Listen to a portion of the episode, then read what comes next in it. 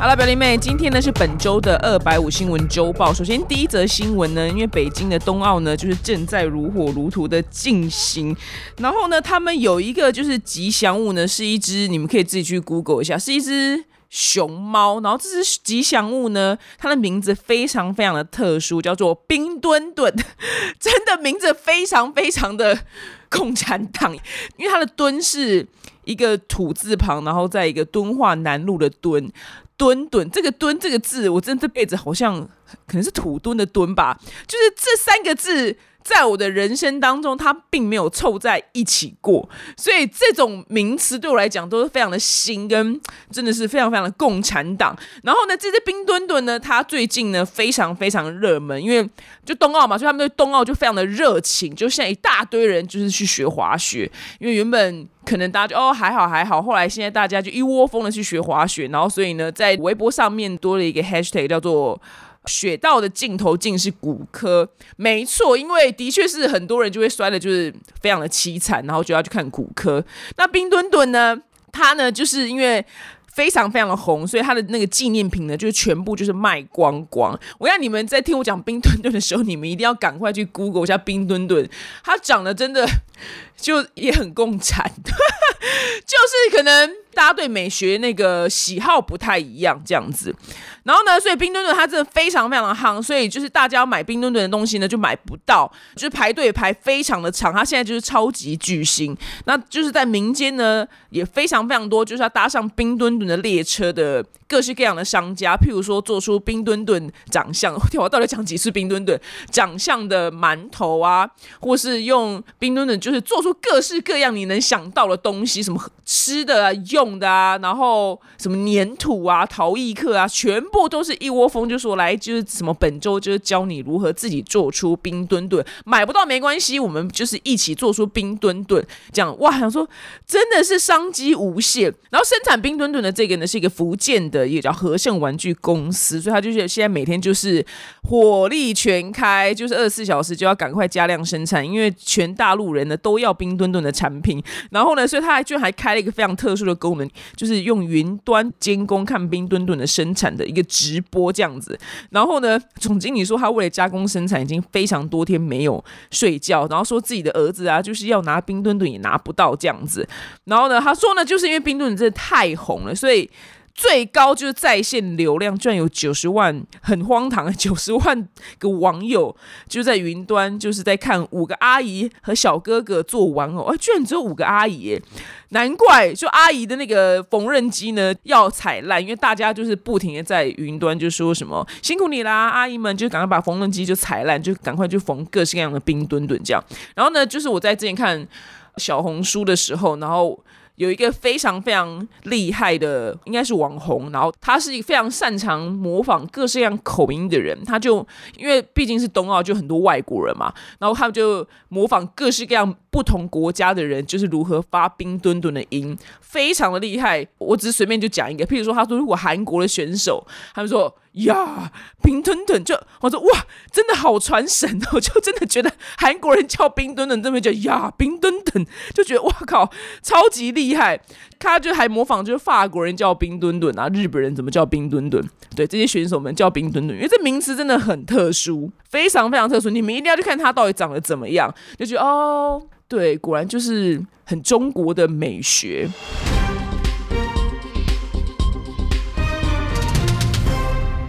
第二则新闻呢，是受到大家喜爱的羽生结弦。其实羽生结弦，其实他在滑冰界是真的是跟神一样地位，只是台湾人好像嗯没有那么多人知道羽生结弦。他在日本就是差不多是上帝的存在，我觉得，我觉得讲上帝都不夸张。那如果你不知道他是谁的话，你可以去 Google 他一下，因为他长得非常非常像漫画人物，然后他的滑冰技术也是非常的高超。那这一次呢，就是冬奥的结束之后呢，日本滑冰选手就羽生结弦，他就办了一个记者会，然后他就回答大家的问题嘛。那因为他年纪也稍微稍微就是到了，但是。毕竟他已经征战的非常非常的久，其实他讲这些话的时候，我就觉得蛮伤心，因为他在练习的时候就脚受伤。其实这种运动员本来都会有脚受伤，然后因为伤势非常的不轻。他说他平时呢，如果在一般的比赛的话，他应该就是已经弃权，就是去休息。但是因为这是奥运。对，这是对所有运动员来讲是最高的殿堂。然后他脚已经非常的痛，痛的受不了了，他非常的不知所措。但是呢，他决定呢，就是最后是注射止痛针之后，然后他死都要出场。我就说，哇靠，他真的是伟人呢。对，因为他跳那个世界上没有一个人曾经跳出就是四圈半这个东西，就是你知道滑冰那个溜冰选手，就是你要跳到空中咻，然后在空中转，就是那个动作。以前可能顶多就是三圈半吧，然后他是第一个人要挑战四圈半的，那他都跌倒摔蛮惨的，然后真的是连我在看的人就觉得哇，真的很替他紧张，因为他是要挑战世界上第一个人在做这件事情。然后当时我在看的时候，我不知道他其实教我打止痛针，就觉得天哪！现在之后真的觉得很替羽生结弦就是心疼，就他真的是一个非常淋漓尽致的运动员。然后他说他对就是虽然跳跃就是有些失误，但是他很满意自己临危不乱的表现，就是马上就是在爬起来继续就是跳下一个滑冰该做的事情。这样他说他虽然不甘心，但是不会觉得遗憾。那只是因为他就是他现在在思考说未来人生的目标，然后他也坦诚说现在的思绪非常非常的混乱。那他说他未来还是就是会与羽生结弦到这个神一般的身份。珍惜自己心爱的花式滑冰，然后继续学习。只是不知道这次是不是他最后一场就是大赛，我就觉得哇，天哪！羽生结弦这个神一般的存在，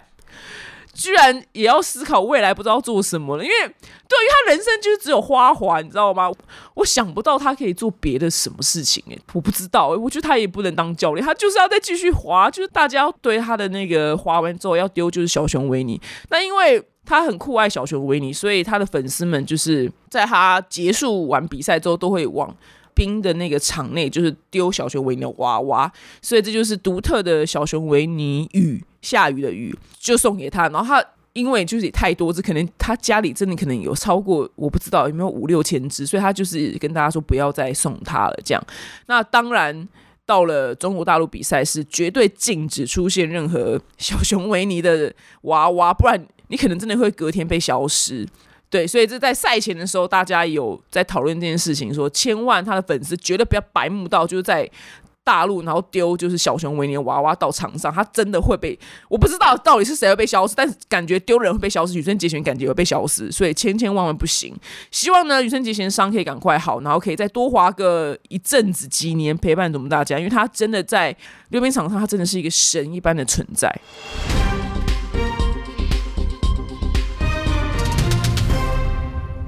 下一则新闻呢，我觉得非常非常的好笑，就是呢有一个英国的网红，他叫做欧里，然后因为他非常爱就是防弹里面的成员就是居民，然后所以他就砸了五百多万的钱台币啊，然后多次就去韩国就整形，他希望复制到居民的外表。然后你如果你看到这个新闻的话，你就知道老外要变成东方人真的很难，真的不太可能。我跟你讲，东方人变成老外。还比较可能，因为你就把鼻子垫高跟双眼皮割就爆干深，就是还有可能，因为反正老外就是眼睛很深，鼻子很挺嘛，然后就是东西都很深这样。但是你要把深的东西变浅，真的难度很高，你知道吗？所以他就是整的，就是真的离居民也没有比较近。所以呢，他反正他就是很想要变居民，然后他就说：“我不是很想要冒犯大家，但是在韩国呢，就是因为平均的阴茎尺寸大小大概是八点八九公分。”他说：“大家都跟他讲说，你不可能变成韩国人呐，百分之百是不可能。”因为你你的阴茎尺寸就跟韩国人是不一样，所以呢，他就是在考虑说他去泰国动手术，把就是他的老二就是缩小，缩到就是韩国人的平均标准值。然后呢，这个言论呢，我想应该就是很多人就是大暴怒。可能就是韩国人尤其非常非常的不尊重人，因为他这样就在讲说全韩国人的老二都很小，讲，然后所以很多人就非常的生气，然后骂他说，就是他这是一个非常令人反感的一个叫做文化挪用的词，叫做 cultural appropriation，非常的扭曲的解释或是诠释或是嘲笑一个去复制一个文化的现象，就是大概是像这样子的现象，大概是譬如老外。可能讲到华人的时候，就把眼睛就拉了很小，大概是这样子的玩笑，就是这个字 cultural appropriation。然后有一个韩国的专家呢，他就跳出来解释，他说韩国人的阴茎尺寸平均是十二点七公分，跟全球的平均尺寸差不多。他说，就是人类的阴茎尺寸呢，没有我们想象的那么大。我想说，这就要跳出来讲，因为我曾经有一个不知道哪来的朋友，他就是在韩国生活，然后他虽然是 gay 但是他用过的。韩国的 gay 但数量也非常的可观，然后就他在聚会的时候跟我们讲，是说传闻都是真的，当然偶尔当然也是会有正常尺寸，但是他说就是真的大概都偏小。我听到这个朋友讲这些话说，说你不要再跟我讲下去，我不要我看韩剧的时候就是幻灭，OK？就是欧巴们对我来讲都一定要雄壮威武，must must，没有什么就是一支口红这种事情。但因为这种事情我们真的很难求证，可是就是不知道是不是有可能这种事情是空穴来风，不知道，但是。总遇到从来没有听过有一个人去说，我跟你讲，黑人的尺寸都超小，没有，每个人都说黑人尺寸这船舰炮力超大，你知道吗？每个人都想到就是想到黑人的同学说，天哪，我们就是怎么容纳了，你知道吗？所以就是韩国人很小这件事情，我是说我真的不知道。但既然有这个传闻发生的话，表示可能真的就民间就有人实际探访之后，然后得出了这个大数据，得出了这个结果，然后跟一个朋友讲，跟两个朋友讲，跟三个朋友讲，导致就大家都在讲。所以才会是不是有可能有真的是这样子的现象呢？未知好吗？未知。但我希望我不要再仔细研究，因为我要看韩剧的时候，我要完全忘记这件事情。但是我觉得这个网红他真的很烦，就是有够侮辱人的，而且是用一个很诚恳的方式侮辱人，因为他是很诚恳的想要变成韩国人，然后但是却侮辱了全部的韩国男人。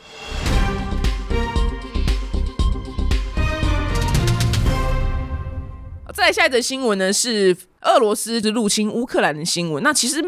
我发现周遭蛮多人居然不知道这件事情。那有些人可能问我说：“好，那表姐就是要知道这样的新闻关我们什么事？因为它毕竟离我们非常的远。但其实蛮重要的。如果有在买股票的话，因为股票会受到这种国际的情势有非常重大的影响。那像美股在前几天是跌的非常非常的严重，所以我也趁在大跌的时候呢，捡了一些我自己想要的。”标的物，所以国际新闻对人生重要吗？其实非常攸关重要。我在下一则新闻也会证明，就是国际新闻其实对我们人生虽然看似很远，但其实很重要。那其实就是我为什么很想要播报国际新闻的原因，是因为我发现太多人不关心国际新闻，但其实它对我们生活或大或小都有一定的影响。那这个呢，最近一直以来在讲的就是俄罗斯即将入侵乌克兰。那上个礼拜呢，我是报道说，已经有专家指出说，如果俄罗斯真的要入侵乌克兰的话，他不会拖这么久，因为他已经讲了大概两三个月，然后一直在边境，就是你知道演习啊、干嘛的、派兵什么的。那专家只是说，如果真的要攻打的话，不会拖这么久，就是哎，我们要来打你喽，嗯，然后每天就是一直讲，讲到最后都一直还没打。那美国呢？美国就说，就是我播报新闻的当天呐，就是俄罗斯真的会出兵乌克兰。但是呢，这个就是一个非常吊诡的新闻。因为其实我现在播报的时候也未知，因为今天还没有过完，就是俄罗斯到底有没有入侵乌克兰。但是呢，因为在记者会的时候呢，就讲到这件事情的时候呢，普京呢他做了一个动作，那个动作呢非常非常的经典，他就是耸耸肩。所以呢，很多的就是国际情势的分析专家就说，普京这个耸肩的动作呢。代表就是可能应该是没有真的要在二月十六号打，就是我不是一个国际情势的专家，但是就我一个旁观者，一个最底层的白痴老百姓来讲，因为普京跟美国就是出了名不好嘛，我怎么可能就是在我的死对头跟我说，我跟你讲，他就是二月十六号打，我就真的打呢？我要这么按照你的剧本吗？对方是我最讨厌的、最讨厌的一个敌对的国家，就是美国。他妈的，为什么要照你说的话就是讲这样？所以我个人是觉得。就算他要打，他可能也不会是在美国说二月十六号打，所以这件事情我会觉得看到现在就觉得非常的非常的特别。就是美国你这样讲，不知道用意是什么，因为怎么会有人就真的按照你说的话，然后那一天就真的出打出兵呢？所以 CNN 的记者呢就解读说，就是普京可能是愿意留更多的空间给外交。因为你知道政治人物的那个动作都会被大解读，然后因为耸肩这个动作是在肢体学上是非常非常经典的一个动作，所以就非常非常多人在猜分析说，普京应该就是其实只是做做样子，可能就是他是要留很多空间是外交去斡旋这样子。那其实大家都以为说现在乌克兰全体人民都非常的紧张，哎，其实没有哎。镜头现在转到乌克兰，因为美国警告就是十六号俄罗斯你会大军就是攻打乌克兰，所以呢。当地乌克兰报纸呢，它政府就是也就公告要怎么样逃难，就是你要准备好三天份粮食跟水呀、现金、护照、急救包。但是你知道乌克兰人怎么样吗？乌克兰人真的非常幽默，因为二月十四号是情人节，然后就乌克兰的民众就说没有啊，就是我们没有准备武器，什么也没有，我们就是要过情人节，在百货公司也照常营业，然后他们就逛街吃饭，然后送花给爱人，就是没有人在乎会不会有战争，哇，就觉得。很特别，然后乌克兰的民众说：“他说基辅呢，餐厅就是还是照常开着啊，岁月静好，没有人离开，人照走，车照开，餐厅照常营业，百货公司全都是逛街人潮，而且没有人戴口罩，生活呢比台湾还要正常。这样，比起战争呢，乌克兰的民众呢更关心就是西洋情人节，他们可能更在乎情人节的花有没有涨价这样子。然后呢，在台湾呢有一个乌克兰人，他的名字叫做欧娜，他就是说政府说已经公布了逃难的方法啦，就是都已经讲了。那大家会没有那么在乎，原因是因为这件事情已经就是讲了半年，所以其实我觉得心境跟我们蛮类似的。因为就是有时候我的国外朋友就是会敲我，他就会说：“天啊天啊，最近 China 又要对你们怎么样了吗？”他们看到就 China 就是在海上发射什么我也不知道的新闻，然后问我们是不是要准备逃难了这样。然后我就说：“啊，有吗？” 我知道我常常状况外，我说：“哦，我去看一下新闻。”我觉得跟我们的心情一样，因为我从我小时候新闻就一直讲说中国大陆要打来，要把我们就是打死这样。但不是说不害怕，是因为已经讲很久。我跟你讲，一个东西被吓久了，你真的就是也习惯了，就跟你看鬼片一样。什么时候最可怕？就一开始鬼要出来不出来的时候最可怕，然后最后鬼就是一直样要出来不出来的时候，然后主角不是有时候就会俩攻，就是说啊，然后就知道直接攻打，就打回去鬼，然后把或者怪物直接把它打烂。这样，我觉得就是有点像我们的心情，就是我们是没有攻打回去，那已经讲到我们就哦。好，我们就继续过日子。其实我们的心情跟乌克兰人民心情非常非常的雷同，因为我们可能就也打不过，你知道吗？所以，哦，好了，那就这样啊。所以他的乌克兰的人民，我觉得目前非常的淡定，我完全完全可以理解。那之后会怎么样发展呢？完全不知道。那当然是希望，真的是拜托不要打，OK？世界和平，没有什么，就是这太不合逻辑的吧？就是为了一个海啊，不行啊，真的不行，真的不行。对，希望真的是完全不要打，拜托拜托。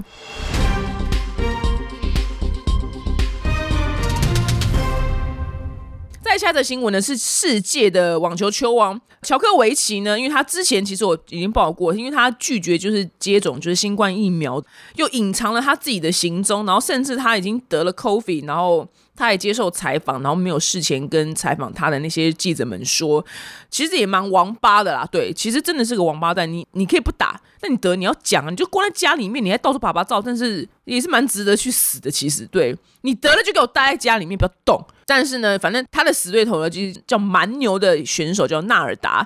反正因为乔克维他不打疫苗嘛，所以他就没有办法比赛，因为这些国家就不准他去比赛。所以呢，他只能眼睁睁看着他的死对头，就是纳尔达呢，就率先就是缔造第二十一座大满贯的记录。因为原本他要挑战的，但是因为他就是没办法比赛，所以呢，他就没办法做这件事情，所以被他的死对头拿走了。那他呢，就是打破沉默呢，他接受就是。呃，英国广播公司 BBC 专访，他说他宁可错失奖杯，也不愿意就是被迫接种疫苗，因为他主张自己身体的自主权。然后，但是呢，外界不应该将他的选择视为反疫苗。然后他说呢，他就是也愿意就为此付出代价。然后他也宁可错过接下来的法网跟就是温布顿比赛，他也不要就是接种疫苗。那因为他上个月就抵达澳洲之后呢，就是澳洲就把他遣返回去嘛，就是塞维亚这样子，因为。就是他就没有打就不能比赛，他们也是觉得对他观感很不好的原因，是因为他身为一个就是非常位高权重的一个名人，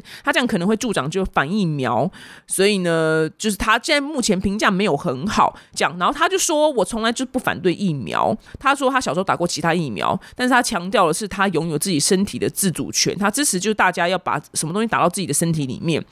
然后呢，他说他虽然可以希望再多打几年的网球，只是。他就今年最近就没有办法打。那我个人突然蛮欣赏他的原因是，我先说就是打不打疫苗是他个人的选择，但是我个人对他不满是你明明得病了，然后不跟大家讲，然后大家来采访你，这是我不满的地方。但是不打疫苗，我是尊重他个人的选择。但我是现在觉得反而要夸奖他的原因，是因为你知道，因为我周遭就是会有些就是很爱迟到人。反正就是我不认识那个人啊，就是他是一个演艺圈的人，然后我真的不知道是谁，对，完全不知道，因为他也不红，I don't care。对，他是真的，一天到晚都迟到，就是他拍戏什么都迟到，都会大迟到个三五个小时。然后他最近缔造了一个记录，就是他那天工作他迟到了十个小时，其实迟到十小时不叫迟到，就直接就旷职吧。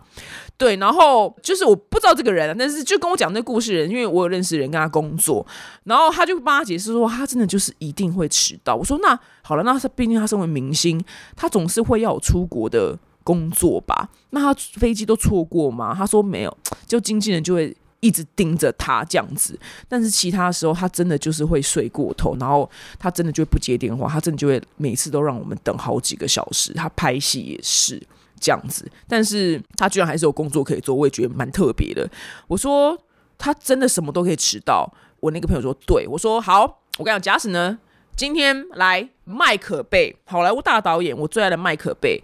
邀请他主演好莱坞最新电影《变形金刚》最新一集当男主角。我跟你讲，麦可贝出了名的超级吧，麦可贝是真的就是把工作人员都当狗。对，好，这只是题外话。去好莱坞演《变形金刚》男主角，导演麦可贝。”他敢比导演晚到吗？他敢迟到吗？我朋友就说：“哦，他那他这样真的是不敢。”所以你懂吗？这些人没有什么，他真的天生就一定会迟到，没有，他就是觉得这个工作不重要而已。他就是不尊重你们，他觉得让你们化妆师在那边等，他觉得你们这些人不重要，你懂吗？因为如果他今天就跟就是乔克维奇一样，他连法网、温布顿、澳网他都可以放弃，我就是不打疫苗，他就是连麦克杯都可以迟到的话，我就觉得 OK。因为我曾经有个朋友，我就不说是谁了，就是也有一个网红，然后他就说，因为他就是真的很爱迟到，然后他就跟我们解释说，他觉得他是他心中的那个数时间的呃速率跟一般人不一样，譬如说可能一般人数。一到三十秒，可能就是差不多三十秒。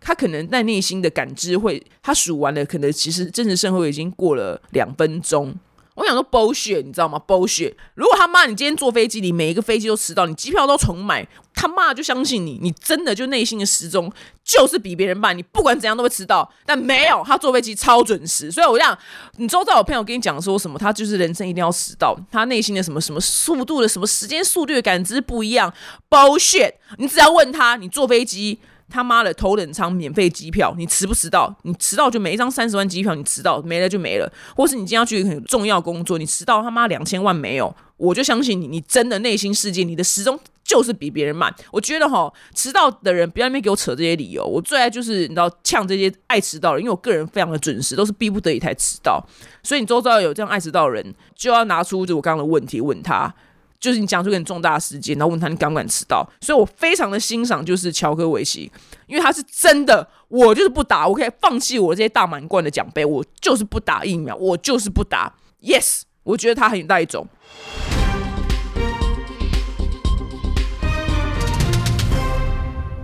再下一则新闻，就还没报就先笑。就大陆呢，就是有一个女生呢，她去一个游乐园玩，然后在玩海盗船的时候呢，坐在她后面的一个男生呢，就是因为忍不住海盗船就是这样晃啊晃，然后那个照片非常的经典，那个男的就当场就在海盗船上面就是吐出一个非常完美的抛物线，然后淋在前面的那个女生的身上，然后呢，据说呢是一个榴莲味的喷泉这样，但是因为你在做海盗。船的时候，因为毕竟上面风很大，干嘛？所以那个女生其实当下并没有发现她被吐的喷泉给袭击，她就是到做完之后才觉得为什么身上有一股非常臭的味道，然后才发现说哦，原来就是她身上都是别人的呕吐物这样子。我个人看那照片的时候，我真的觉得。不是，那照片是很经典，就是在最高处，然后后面那个男的就哇，就是你知道以大法师真的哇，一个完美的抛物线。我拜托各位，就玩云霄飞车的时候，你拜托你不要给我吃东西好吗？我真的求你们就不该吃东西。我个人去游乐园玩的时候，我基本上也不太吃东西，就是会喝一点东西，然后喝东西没差，就是喝水啊干嘛的。基本上那整天是。要玩到差不多快最后的时候，我才会开始进食，因为我要坐云霄飞车啊，我干嘛去吃东西啊？莫名其妙吃了就会吐啊，就会大吐特吐。那我个人先说，就是真正会大吐特吐的这种营销飞车，都是属于这种海盗船，就是它不是大怒神那种，或是笑飞那种，冲到很高，然后就唰唰唰唰唰这种乱冲，就是很快那种，都这种要慢不快的最可怕。我跟你讲，我个人敢做笑飞、大怒神，我都 OK。就是国外的很多很恐怖的云霄飞车我都坐过，就是很快速。但我个人非常害怕就是海盗船，还有就是在六福村里面有一个。应该是九族吧，因为九族文化村六福村里面有一个设施叫做夏威夷巨浪，你可以去 Google，夏威夷巨浪就是跟海盗船很类似，它就是在空中就是这样停下来之后，然后再卷下来，就是它就是要慢不快，你知道吗？我跟你讲，真正可怕的云霄飞车都是这种要慢不快，因为它这是一种慢性折磨，就是因为海盗船就升，它就慢慢的越晃越大，然后它下来的速度。真的就是也没有到非常快，就属于要慢不快。我觉得哦，我想这些真的很恐怖，你知道吗？夏威夷剧让我一辈子都不敢做，因为它真的太慢了，它很折磨，它是把折磨时间就是每一个秒数都拉的非常的宽，你知道吗？因为你云霄飞车就是啊啊啊，哇，好爽，尖叫哇！很快就结束，但是夏威夷剧上真的不要乱做。我光在下面看，我就觉得很折磨。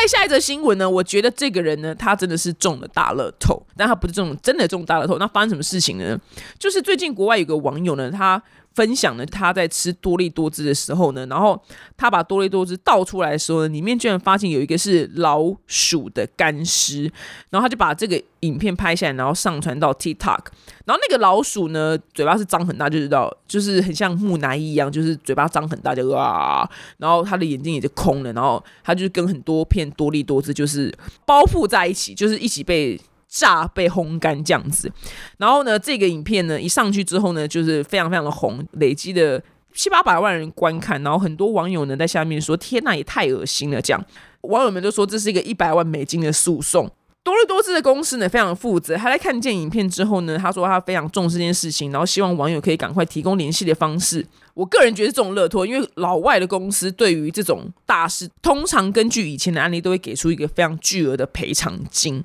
这样子，然后因为去年七月的时候，澳洲有一个少年他在多利多子里面发现了一块蓬松的饼干，但我不知道什么叫蓬松的饼干，可能就是不是多利多子吧，所以多利多子最后给他就是台币大概五十五万元，哇，就觉得老外的公司对于这种事情都是非常非常高度重视的处理，但是台湾不就比较不可能有这样的事发生，他可能就说那我再送你五包。可能再送你五包，当然当然是最好都不要有了。我相信再大的食品公司，偶尔可能真的都会有一只北蓝的老鼠不小心跑进去，可以理解。我不会因为这样子就不吃多利多汁或是任何洋芋片，但我可能真的都会先仔细看一下这样子。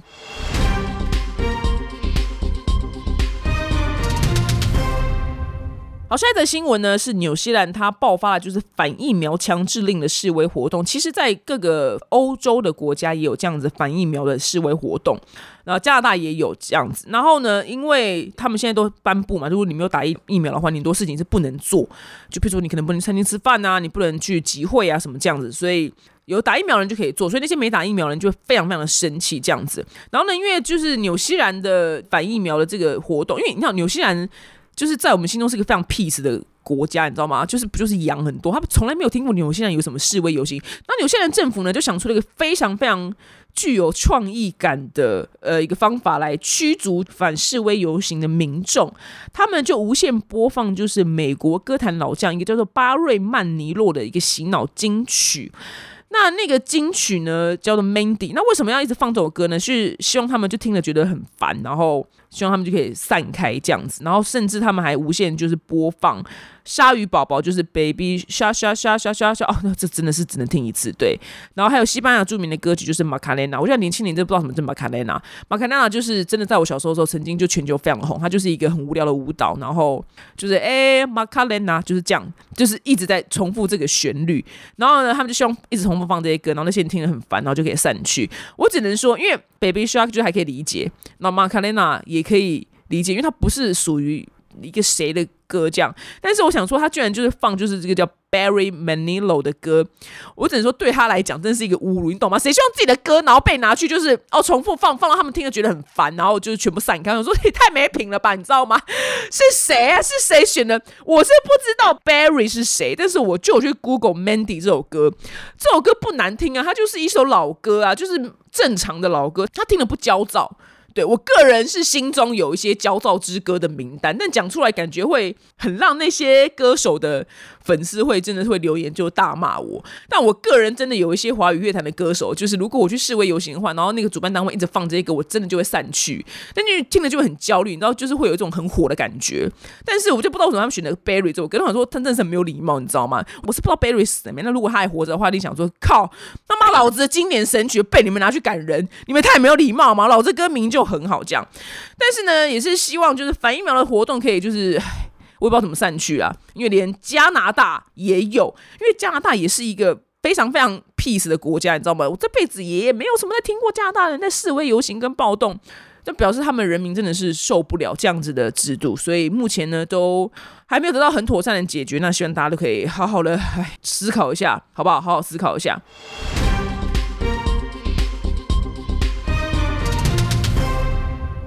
好，最后的新闻呢，我们来到墨西哥，就是二零二二年，现在才到二月，那墨西哥已经有就五个记者跟媒体工作者呢，就接续被杀害。那其实不只是今年，是从两千年到二零二一年，在墨西哥已经总共有一百四十五个记者就被杀害。